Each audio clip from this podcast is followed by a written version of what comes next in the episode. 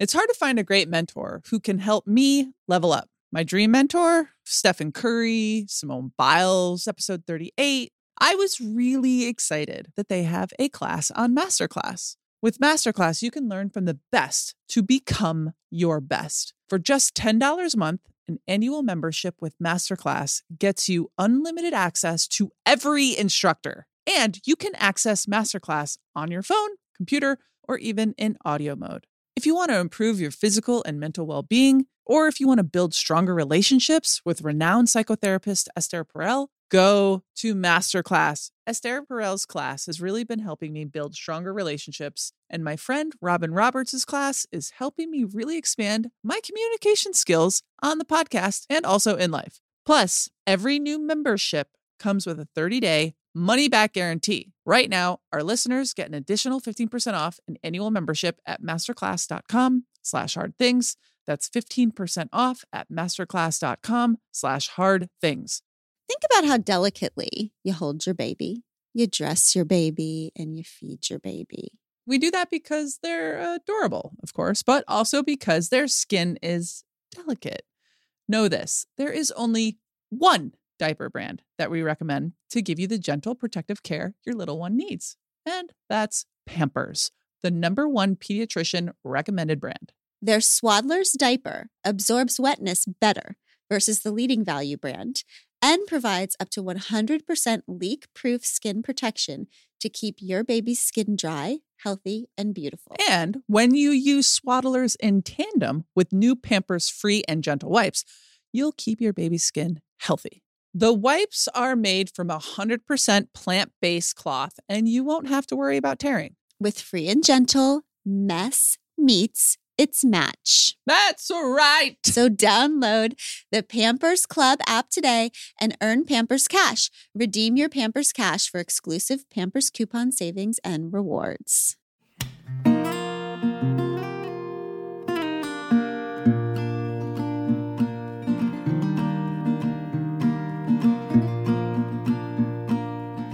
Hi, everybody. Welcome back to We Can Do Hard Things. It's a special week out and about. It's about to be Christmas for some of us. Thanks for spending your time with us this week. I've been thinking a lot about the Christmas story and how it has always been so deeply important to me. So much so that once when Craig and I were married and Chase was a baby, I volunteered our entire family to be Mary, Jesus, and Joseph at our church Christmas Eve nativity play. Just because I just wanted to be closer and closer to the story. I just needed to be closer to the story. I needed to crawl inside the story somehow. And so we volunteered. I volunteered. Poor Craig, such a good sport in his robe and sandals and beard. In front of all of his church buddies. He's such a believable Joseph, though, right? Like, yes, having just found himself in the center of a confusing Insta family with a young wife, completely convinced that her new baby boy was God himself. Exactly. My life and my understanding of the Jesus stories has changed so much over the past 2 decades. But those stories are still equally precious to me. And maybe more precious to me since I started understanding Bible stories and all religious stories, really, not as historical reports that reveal facts about our shared world, but as literary works that reveal truth about our shared humanity. And my favorite way to hear the Christmas story ever is from Linus in Charlie Brown Christmas special. Oh my God. When he stands up in that spotlight and he holds his little blankie and he tells that story. Oh my God. That one slays me. But every time I hear it, no matter who is telling it, I'm just all goosebumps and chills and tenderness and truth. Because how I understand the story is this. So long ago, a whole culture of people was suffering, oppressed by power and collective deep pain. And they had been hurting for so long, but they still yearned.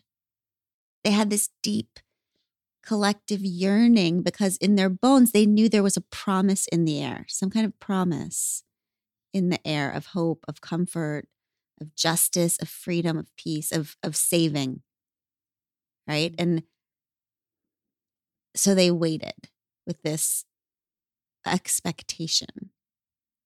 And they expected their rescue, their relief, to come in the only form their culture had promised that power could come, right? In a shiny king, right? With money and the right family, someone much different from them and their families, someone better. And of course, they were right about the promise in the air. Hope did come, but not at all in the form they were expecting it to come. Not in royal robes and castles and gold, but in a cold, dirty barn wrapped in rags with a young, scared, outcast couple. Hope was right there with them, just like them, in a child like theirs, in a home poorer than theirs, in people more powerless and forgotten than they were. Power and hope and peace were there, but not separate from them, with them. Emmanuel, God, love, peace, hope, with us now. Which is why it's so confusing, the message of Christmas today. All shininess and optimization and expensive gifts and perfection, because that couldn't be further from the original idea of Christmas, right? The original Christmas idea is actually not religious. It's not Christian even. It's spiritual. It's cosmic. It's for all of us. It's actually the theme of this podcast. It's that God, love, beauty, truth, hope, whatever you call that thing we yearn for, it's always in the place we least expect it. It's always in the last place we tend to look for it, which is, of course, right where we are. Right where we already are, right? Now. The idea is about how we yearn for comfort, for relief, for saving, for hope, and we think it will come. How our culture promises us it will come. It'll come when we make more money. It'll come when we fix our relationships, when we get skinnier, when we get smarter, when we get shinier, when we get richer, when we get more successful. But it's not coming. It's never coming. It's always only already here. It's not separate from our messes. It's inside of them. It's always been with us, in us now. Now, in our messy, busted up homes and families and friendships and bodies and minds and hearts. Hope and love, magic. It's not apart from our lives with a different kind of person or family or life. It's here now. And so as this year comes to an end, let us quit turning away from our lives and instead toward them. As we quit chasing the shiny, let us just sit down and rest in the rubble together. Because hope and magic and the promise of Christmas, it's right here in the rubble of our lives, with us. It's just us in the dark, looking up at the stars together. So thank you for sitting with us in the rubble this year. You have given us hope and peace and joy, and we promise to keep trying our best to return that to you each week. That was really beautiful. Thank you, baby. Wow. Thanks. I love that. I love that because it's also like in the rubble. Made me think so much of all of the holidays where life felt like rubble, you know, and it's such a weird moment to be in all the celebration of all of the things that are right in the world and families and relationships and health and all of it, when those things are in rubble in your own life. And I love that just it's already here. All of the magic that you're seeking isn't like completion away, isn't a fix away. It's like the magic is the same inside of every person. It's like you already have the stuff. Yeah. You know? There was one point where things were such a mess in my life. So much rubble. Mm-hmm. And the world.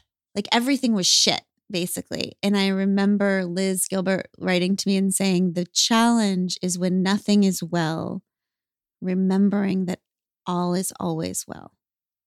Like there's some ground, there's some foundation beneath the rubble that is absolutely unshakable. Mm-hmm. And the thing is that foundation is always there. Whenever I catch myself waiting, I know that's off. And it's interesting because there's so much of hope that's supposed to be forward-looking, I guess. But to me, that doesn't work anymore.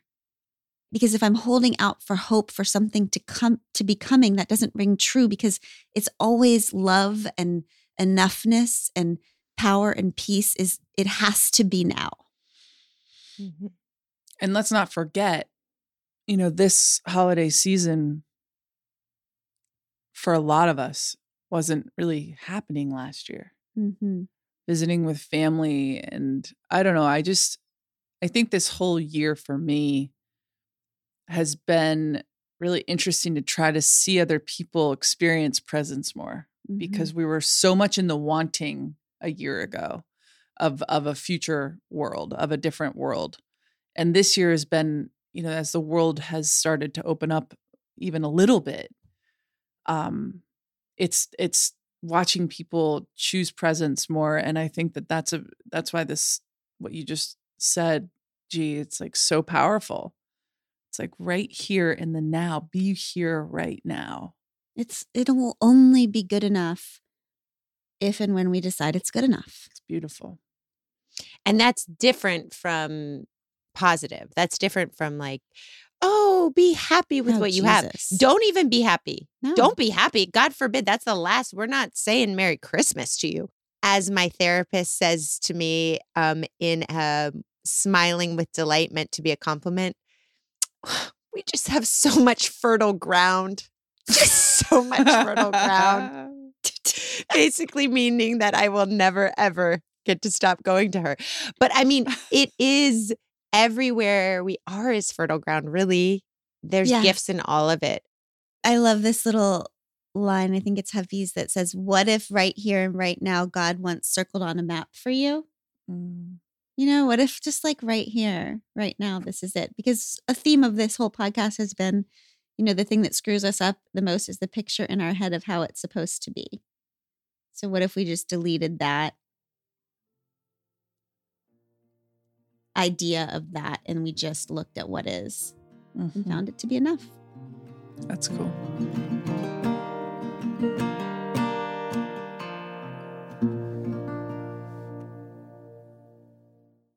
Quick math. The less your business spends on operations and multiple systems, the more margin you have and the more of your hard-earned money you get to keep.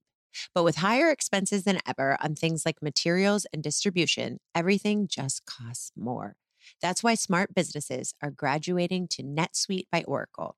NetSuite is the #1 cloud financial system, bringing accounting, financial management, inventory, HR into one platform and one source of truth. You'll reduce IT costs, you'll cut the cost of maintaining multiple systems, and you'll improve efficiency by bringing all your major business processes into one platform, slashing manual tasks and errors. Over 37,000 companies have already made the move, and expenses don't slow down, so why should you? By popular demand, NetSuite has extended its one-of-a-kind flexible financing program for a few more weeks. Head to netsuite.com/hardthings. netsuite.com/hardthings. That's netsuite.com/hardthings. Let's get to some questions. Let's hear from Lauren. Hi, Glenn and Abby and Amanda. My name is Lauren. I am calling after listening to Esther Perel answering relationship questions, and she's talking right now as I'm listening what it means to end a relationship and end it the right way. And I know I missed Esther, but I'm actually wondering what it means to repair or say sorry, because I have a relationship that I didn't end the right way. And this was about 10 years ago, but I think about him often because I feel that I hurt him and I feel that I owe him an apology and a repair. But I'm not sure if entering into his life at this point would be more selfish than helpful for him. So I'm wondering if you guys can maybe touch on your thoughts on repairing and apologizing and when it's appropriate or when to just let it go. Thanks so much. I live for your podcast. I love this question, and I love this question for this moment we're in right now, because I feel like a lot of people, whether intentionally or not, at this point of the year kind of have this introspection and, you know, some kind of self-audit of the year and, you know, what has happened, what they've done, kind of looking back to say, what do I wish had been different? What do I wish I had done differently? And what can next year be like if I were to be more intentional about some changes? I think Lauren is probably ahead of 90% of people in thinking through the intention behind her desire to reach out to this person she was in a relationship with. And I think it's such wise modeling, and I'm so grateful that she sent it in. For me, sometimes when I have wanted to go back and apologize for something, it's been to relieve myself of a burden. Mm-hmm. When I really get down to it, if I'm being super honest, I want to apologize because I don't want other people to think I am shitty. Yes. Or at least that I stayed as shitty as I was. Yeah. So you're not really doing it for them. You're protecting your own reputation. Yeah. 100%. Yes. And I think that is a first question that is a beautiful one to ask. Like, if you are thinking about reaching back out and to apologize to someone, you have to ask yourself, are you looking to be unburdened? Are you asking anything of that person? And not directly, but do you have some kind of expectation or desired outcome? Even if that outcome is their different perception of you, because if that's the case, then you are actually just further burdening them. Giving them another job. Who's it for? Yeah. Right. Who's it's it like for? If it isn't a complete sentence, if you're not just saying something to say it without any expectation of any change in anything, then I think it could be selfish. And I think that she used the word repair, which I think is such a beautiful word. And I love it because that word means to put back in order. So when we're talking about, you know, regrets from our past, it's funny to use that word because there is no going back and reordering. I mean, we literally can't go back and put in order. And sometimes I think when we're apologizing, what we are asking other people to do, other people that we hurt, is to pretend that we can go back and put it in order. I hurt you. I feel terribly about it. Can you go back and put it in order so it hurts less for both of us? Oh, God. And it's really good. That is the kick in the shorts about life, is that it is not possible, and we shouldn't pretend that it is possible that we can reorder what we did to people. That's really, really, really, really something. There's that famous quote that so many people use about the meaning of forgiveness, and it's that forgiveness means giving up hope that the past could be different. And I think we usually think about that in terms of the people who desire to forgive others so that they can move on with their lives unburdened of resentment and anger. Yeah. But I think we also need to be aware of it in terms of people who are apologizing, that we are not asking for forgiveness, that we are not asking the person we've hurt for a hope that the past could be different. Yeah. The repair word it actually has two Latin roots, and the re of it means again. And there's para-re, which means to make ready, to prepare. So really, even though we can't go back, repair literally means to make ready again. Mm. So I think that we can let go of other people, the people that we've hurt, making the past different for us, but we can within ourselves make ready again in our own lives. Wow. That's so good. So we can't always go backwards and repair, but we can prepare ourselves for different patterns, different ways. I think the best way to apologize is to become the different person you wish you were, mm-hmm. so that you don't make those same mistakes. And can you apologize without bringing that person back into the narrative of that story? Because it is an ego thing. There's lots of apologies that are actually burdens. Yeah. I mean, I've talked to so many people because of my experience in the recovery world and community who have received amends from people. And the amends is an unburdening for the addict. Yep. But traumatic as all hell. Yep. For the people who, and look, I know that this is complicated, but that is, I'm just telling you, that is a story I've heard over and over again. Great. You've walked into my life and done your duty so you can walk away now unburdened officially. Yeah. And now you've reopened this trauma in my life and told it. Because an apology is kind of a story. Yeah. It's like, now I'm going to tell you a story about how it really was. And now when I leave, the deal is that we're both going to agree to this new story that I've just told. Oh my God. This is actually how you fight. I know. I didn't know that you were going to put that together as I was. This is how you argue. And by the way, this is where we begin from again. Yeah. We've all agreed now that this is the place. This is the story now. Oh, that's so interesting. Yeah. Cool. So an apology is often like, can we both agree on this narrative I'm about to present to you in which I look better and feel better? And it's an ask. Right. An apology is often an ask. Yeah. Forgive me. It can't be an ask. It cannot be an ask. It can't be an ask to put something on record of how things went, right? Which is what you're saying. You know, back 20 years ago when this happened, this is what happened. So it's like offer and acceptance. If you accept my apology, you accept my version of what happened, right? Yeah. And it can't be any kind of ask of any unburdening of you. Because so what is it? Like what is a good apology? I think it's an acceptance and acknowledging the order that was.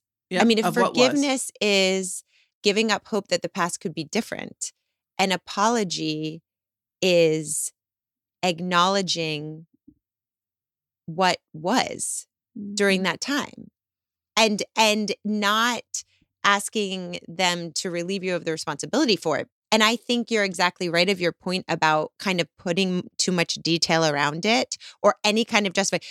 I did this because of this, or I did this because of whatever. Mm-hmm. It's just saying, I want you to know. I mean, this happened recently with me and a very early boyfriend of mine that there was a lot messed up in that relationship. And it was an early formative relationship. And it was really... It's one of those things, you know, that sometimes like flashes of really old relationships go through your mind and you're like, that was fucked. Do you actually find yourself shaking your head? Like, I have flashes of life because of all of my drinking all my years. That's my entire memory. It's just flashes of, oh, is that real? Oh, shit. Oh, and I shake my head to get over, to move on. But it was so normalized. Like, I mean, nothing, it's like the Matrix, you know, any relationship is like the Matrix where you're in it. It all seems perfectly normal. And then when you're out of it and you get flashes of it and you're like, wow, that was strange and odd. So this guy came back just and reached out and apologized to me. And I actually thought it was beautiful and validating of all the things that kind of unraveled for me in the years that followed. And I always kind of wondered, like, did he think that was normal? In retrospect, I think probably the most generous, kind apology is, it has been years since this happened.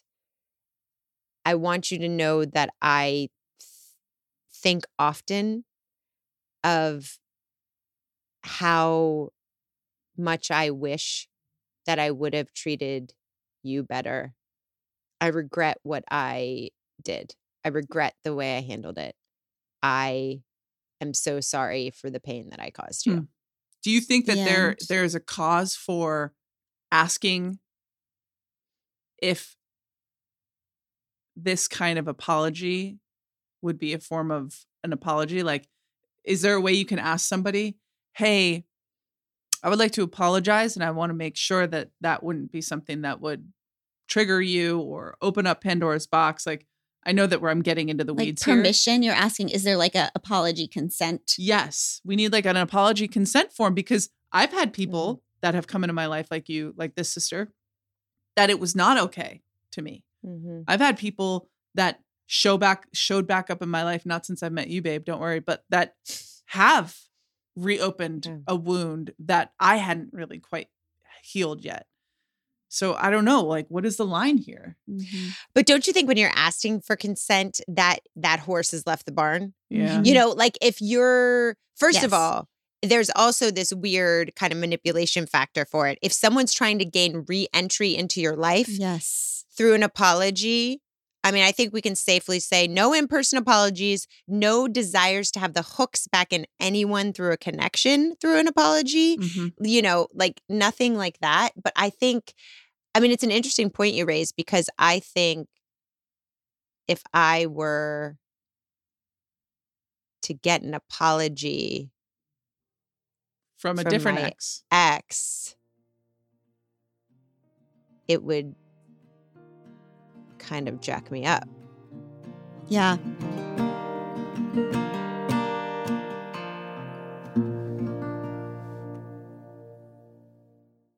Pod Squad, we know about you. You, like us, pamper your pups with clothes, fluffy beds, toys all the days, any little thing their goodest hearts desires.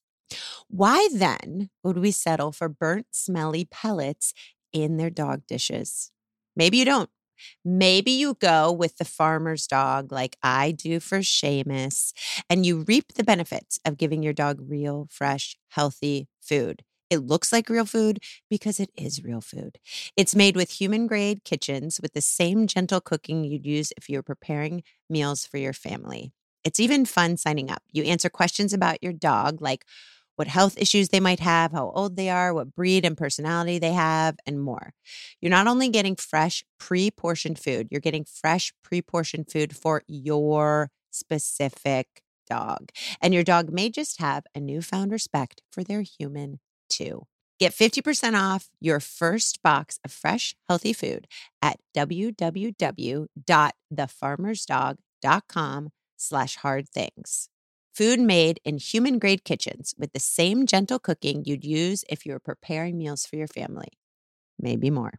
Get 50% off your first box of fresh, healthy food at www.thefarmersdog.com/hardthings. I'm as you're talking, I'm going through of all the people who probably I could apologize to or should apologize to me. I don't want to hear from any of them. I'm not mad at anyone.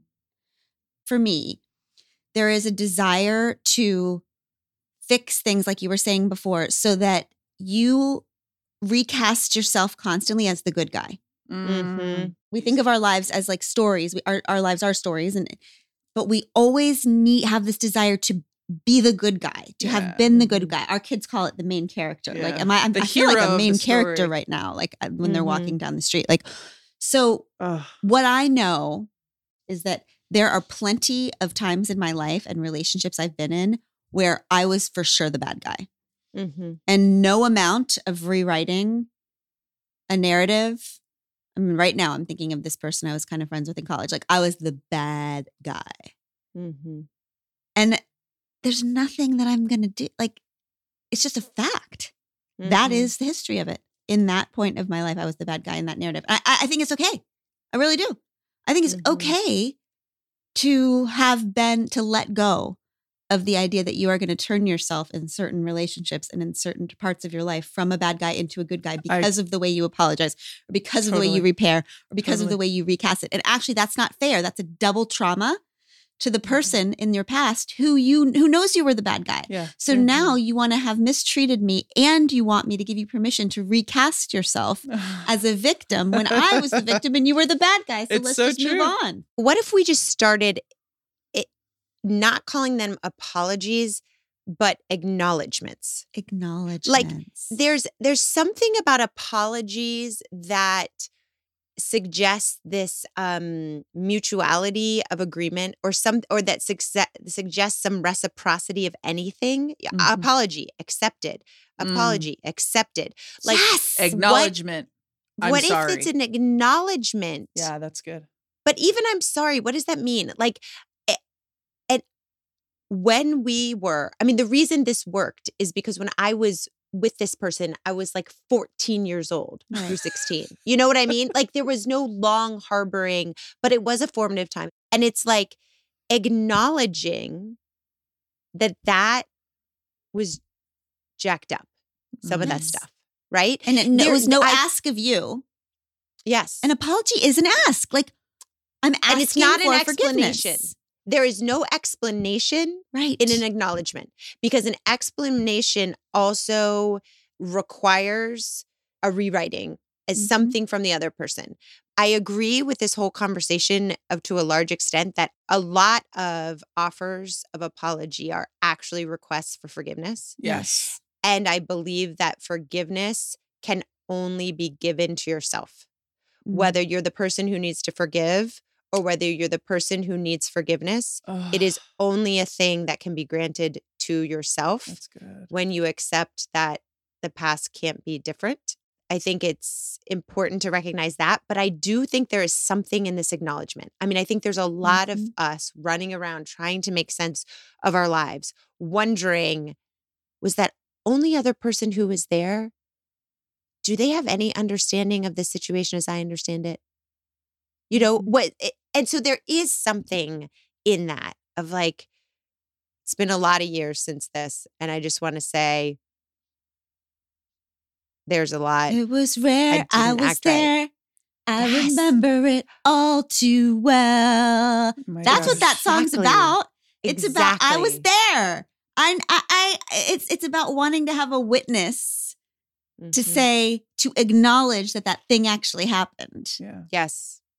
If your acknowledgement is an affirmation of someone else's humanity that you failed to affirm during your intersection with their lives, I think that's of value, because you can never get enough affirmations of your humanity, especially when it's been denied in your intimate relationships. If it is anything other than that, then it's an ask for an agreement to something with a not, by definition, safe person.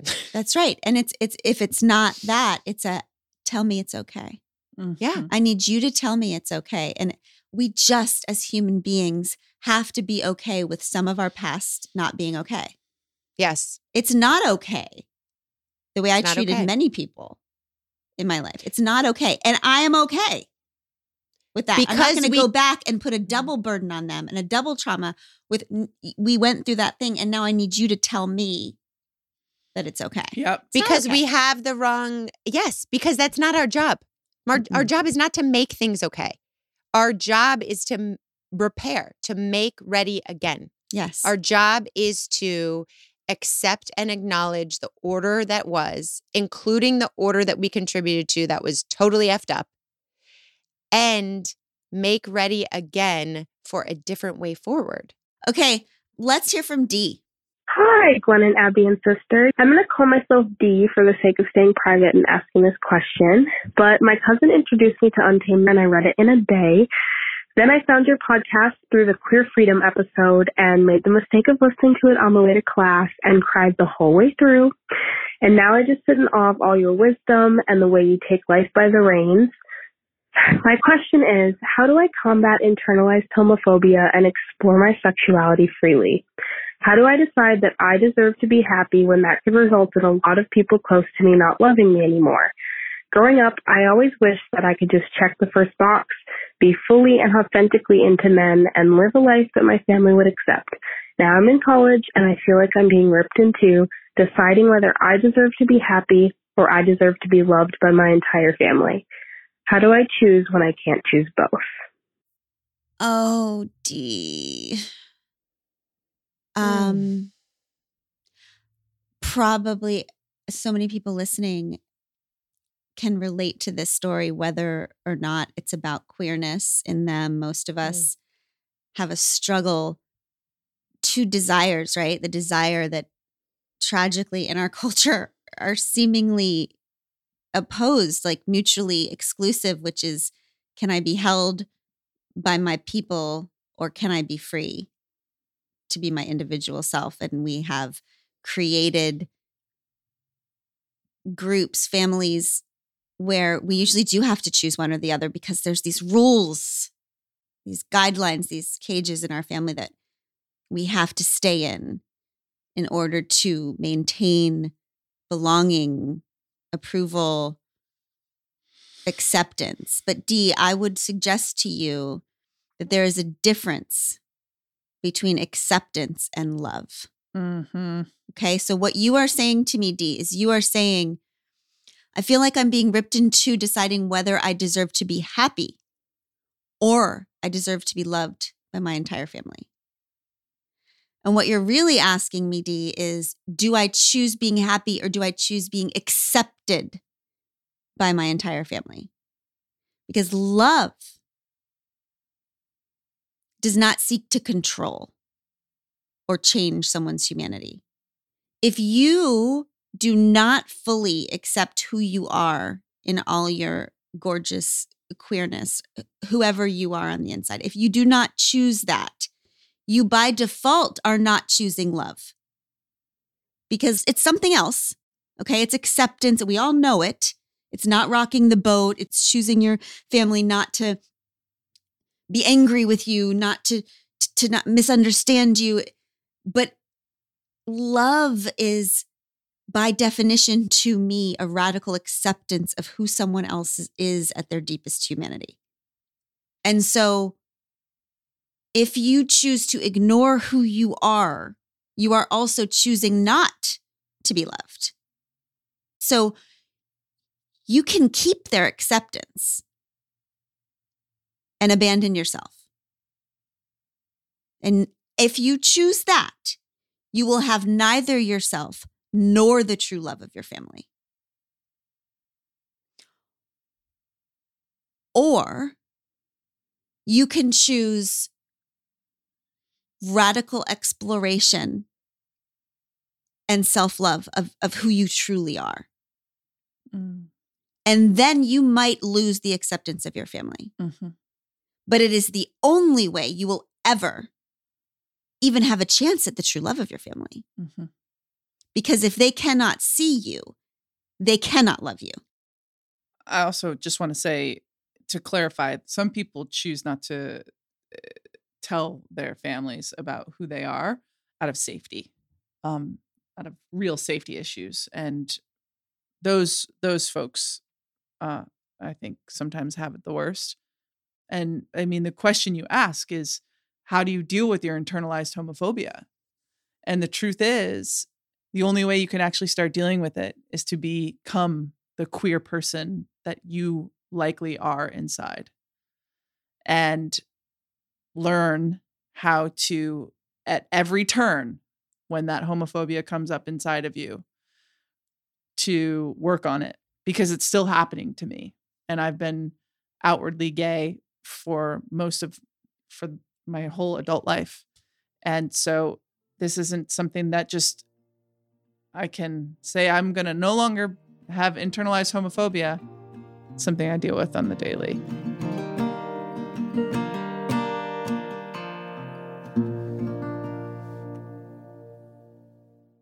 Single-handedly impacting our environment for the better, that's a daunting task. But it's possible, and there are incredible people who are living proof that setting your mind to something and really being passionate about it will bring about change. The Goldman Environmental Prize is the world's foremost award honoring grassroots environmental activists.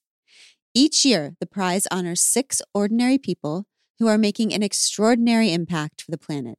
If you look at this year's winners, you'll learn about Marcel Gomez, who exposed the links between a company's meatpacking practices and illegal deforestation, which led to a major boycott of that company's products. Amazing. You'll learn about Andrea Vidaure, whose relentless leadership resulted in California adopting its most ambitious emissions reduction regulations in history. And there are more amazing stories to discover. I can't imagine stories more important than these. Find the stories of this year's prize winners at goldmanprize.org. So we want to end this episode talking about what I think the holidays kind of bring about in us the most. I know that a lot of people think that the holidays bring out joy, and I think that is partly true. But the way that I would describe what the holidays bring out in me is what I call the ache. I describe this ache in a million different ways, but I think it's an awareness of the tenderness. It's an awareness of the tenderness is all I can say. I've had it since I was a little kid, and it has scared me. I just feel like I am a great ache a lot of the time. And, you know, people have asked me, why are you sad? And I think that's the strangest question. Like, I'm always sad. I will always be sad. It's the sadness. I'm also joyful. It's an awareness of the fragility, danger, loss, separation, inevitable separation. It's love. That's exactly the word I was going to use. But love is a double-edged thing. Mm-hmm. It's like the more powerful it is to you, and the more you feel it, the more you also feel the inevitable loss of it. The terrifying nature that it can maybe not exist. And it will not exist. I know. Well, no, I don't want to believe that. It will come and it will go, and we will lose. And that is what makes life so beautiful. And that is what makes love so unbelievably valuable. And so it is this ache that I live with, and that I know a lot of us live with. Mm. And so I think that is what the holidays bring. And that's why it's confusing. And that's why it is not, it's nostalgic in some way, but not nostalgic for something old that we had before. It's nostalgic for something we've never had. Yes. Nostalgic for something we've never had. That's beautiful. We have it, and we know that at any moment it could go. And so we don't really have it at all. We're yearning for the permanence of the thing that we only have in fleeting doses. Yes. And that's the ache. And so I'm just going to read something, and this is for anyone and everyone who experiences the ache this holiday. Fast forward 10 years, I have 3 children, a husband, a house, and a big career as a writer. I am not just a sober, upstanding citizen. I am kind of fancy, honestly. I am, by all accounts, humaning successfully. At a book signing during that time, a reporter approaches my father, points towards the long line of people waiting to meet me, and says, "You must be so proud of your daughter." My father looks at the reporter and says, "Honestly, we're just happy she's not in jail." "We are all so happy I'm not in jail." One morning, I'm in my closet getting dressed when my phone rings. I answer. It's my sister. She is speaking slowly and deliberately because she's in between contractions. She says, "It's time, sissy. The baby's coming. Can you fly to Virginia now?" I say, "Yes, I can. I will come. I'll be there soon." Then I hang up and stare at a large stack of jeans on my shelf. I am unsure of what to do next. During the past decade, I've learned how to do many hard things, but I still don't know how to do easy things, like book a flight. My sister usually does easy things for me. I think and decide that it is perhaps a less than ideal time to call her back and ask if she's aware of any good airline deals. I think some more and begin to wonder if anyone else's sister might be available to help me. Then the phone rings again. This time it's my mom. Her voice is slow and deliberate too. She says, "Honey, you need to come to Ohio right away. It's time to say goodbye to Grandma." I say nothing. She says, "Honey, are you there? Are you okay?" I'm still in my closet staring at my jeans. That's what I remember thinking first. I have a lot of jeans. Then the ache becomes real and knocks on my door. My grandma Alice is dying, and I am being called to fly toward the dying. I do not say, "I'm fine, Mom." I say, "I'm not okay, but I'm coming. I love you." I hang up, walk to my computer, and Google how to buy plane tickets. I accidentally buy 3 tickets, but I am still proud of myself. I walk back into my closet and begin to pack. I am both packing and watching myself pack, and my watching self is saying, "Wow, look at you. You are doing it. You look like a grown-up. Don't stop. Don't think. Just keep moving. We can do hard things." Surprisingly, now that the ache has transformed from idea to reality, I feel relatively steady. Dealing with the dropped shoe is less paralyzing, apparently, than waiting for that shoe to drop.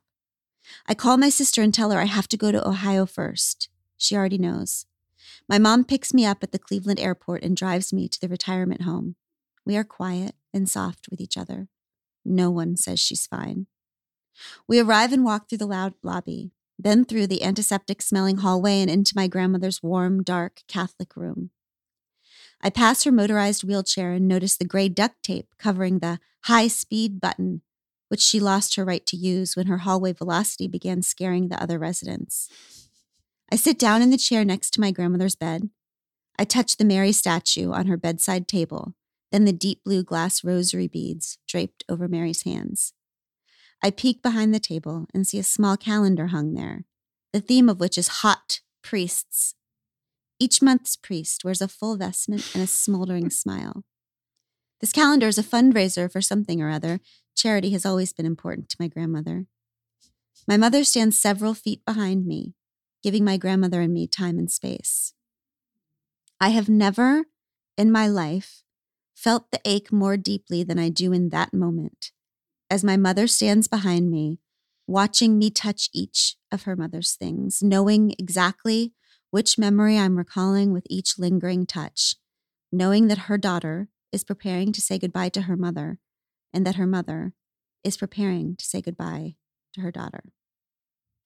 My grandmother reaches over, rests her hand on mine, and looks at me deeply. And this is when the ache becomes too powerful to resist. I am out of practice. I don't stiffen. I don't hold my breath. I don't break eye contact. I unclench and let it take me. First, it takes me to the thought that one day, not long from now, these roles will shift. I will be in my mother's place, watching my daughter say goodbye to my mother. Then, not too long from then, it will be my daughter watching her daughter say goodbye to me. I think these thoughts. I see these visions. I feel them too. They are hard and they are deep. The ache continues to take me with it, and now I am somewhere else. I am in the ache. I am in the one big ache of love, pain, beauty, tenderness, longing, goodbye, and I am here with my grandmother and my mother, and suddenly I understand that I am here with everyone else too. Somehow, I am here with everyone who has ever lived and ever loved and ever lost. I have entered the place I thought was death, and it has turned out to be life itself. I entered this ache alone, but inside it, I have found everyone. In surrendering to the ache of loneliness, I have discovered unloneliness, right here, inside the ache, with everyone who has ever welcomed a child or held the hand of a dying grandmother or said goodbye to a great love. I am here with all of them. Here is the we that I recognized in Josie's signs. Inside the ache is the we. We can do hard things like be alive and love deep and lose it all, because we do these hard things alongside everyone who has ever walked the earth with her eyes, arms, and heart wide open. The ache is not a flaw. The ache is our meeting place. It's the clubhouse of the brave. All the lovers are there. It is where you go alone to meet the world. The ache is love. The ache was never warning me, this ends, so leave. She was saying, this ends, so stay. I stayed. I held my grandmother Alice Flaherty's paper hands. I touched the wedding ring she still wore 26 years after my grandfather's death. I love you, honey, she said.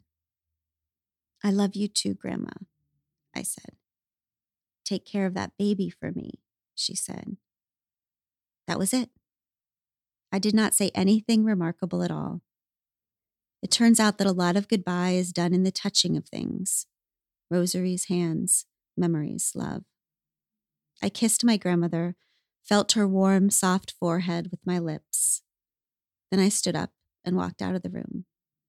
My mother followed me. She shut the door behind us, and we stood in the hallway and held each other and shook. We had taken a great journey together, to the place where brave people go, and it had changed us. My mother drove me back to the airport. I boarded another plane to Virginia. My dad picked me up, and we drove to the birthing center. I walked into my sister's room, and she looked over at me from her bed. Then she looked down at the bundle in her arms and up at me again, and she said, "Sister, meet your niece, Alice Flaherty." I took baby Alice into my arms, and we sat down in that rocking chair next to my sister's bed. First, I touched Alice Flaherty's hands, purple and papery. Next, I noticed her gray blue eyes, which stared right into mine. They looked like the eyes of the master of the universe. They said to me, "Hello, here I am." Life goes on. Since I got sober, I have never been fine again. Not for a single moment. I have been exhausted and terrified and angry. I have been overwhelmed and underwhelmed and debilitatingly depressed and anxious. I have been amazed and awed and delighted and overjoyed to bursting. I have been reminded constantly by the ache, this will pass. Stay close. I have been alive. And with that, to our beloved Pod Squad, to every single one of you who has been brave enough to live inside the ache, to every single one of you who has lost this year and loved this year and lived this year, we love you. We're going to stay in the ache with you, because we really do believe that it's the clubhouse of the brave. Mm. We'll see you next time. I love that story. Bye. Bye. We Can Do Hard Things is produced in partnership with Cadence 13 Studios. Be sure to rate, review, and follow the show on Apple Podcasts, Spotify, Odyssey, or wherever you get your podcasts. Especially be sure to rate and review the podcast if you really liked it. If you didn't, don't worry about it. It's fine.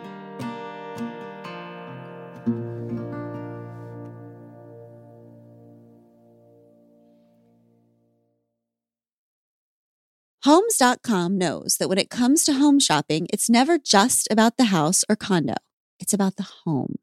And what makes a home is more than just the house or property. It's the location, it's the neighborhood, it's so much more. If you have kids, it's also schools, nearby parks, and transportation options. That's why Homes.com goes above and beyond to bring home shoppers the in-depth information they need to find the right home. And when I say in-depth, I'm talking deep. Each listing features comprehensive information about the neighborhood, complete with a video guide. They also have details about local schools with state rankings and student-to-teacher ratios. They even have an agent directory with the sales history of each agent. So when it comes to finding a home, not just a house, this is everything you need to know, all in one place. Homes.com. We've done your homework.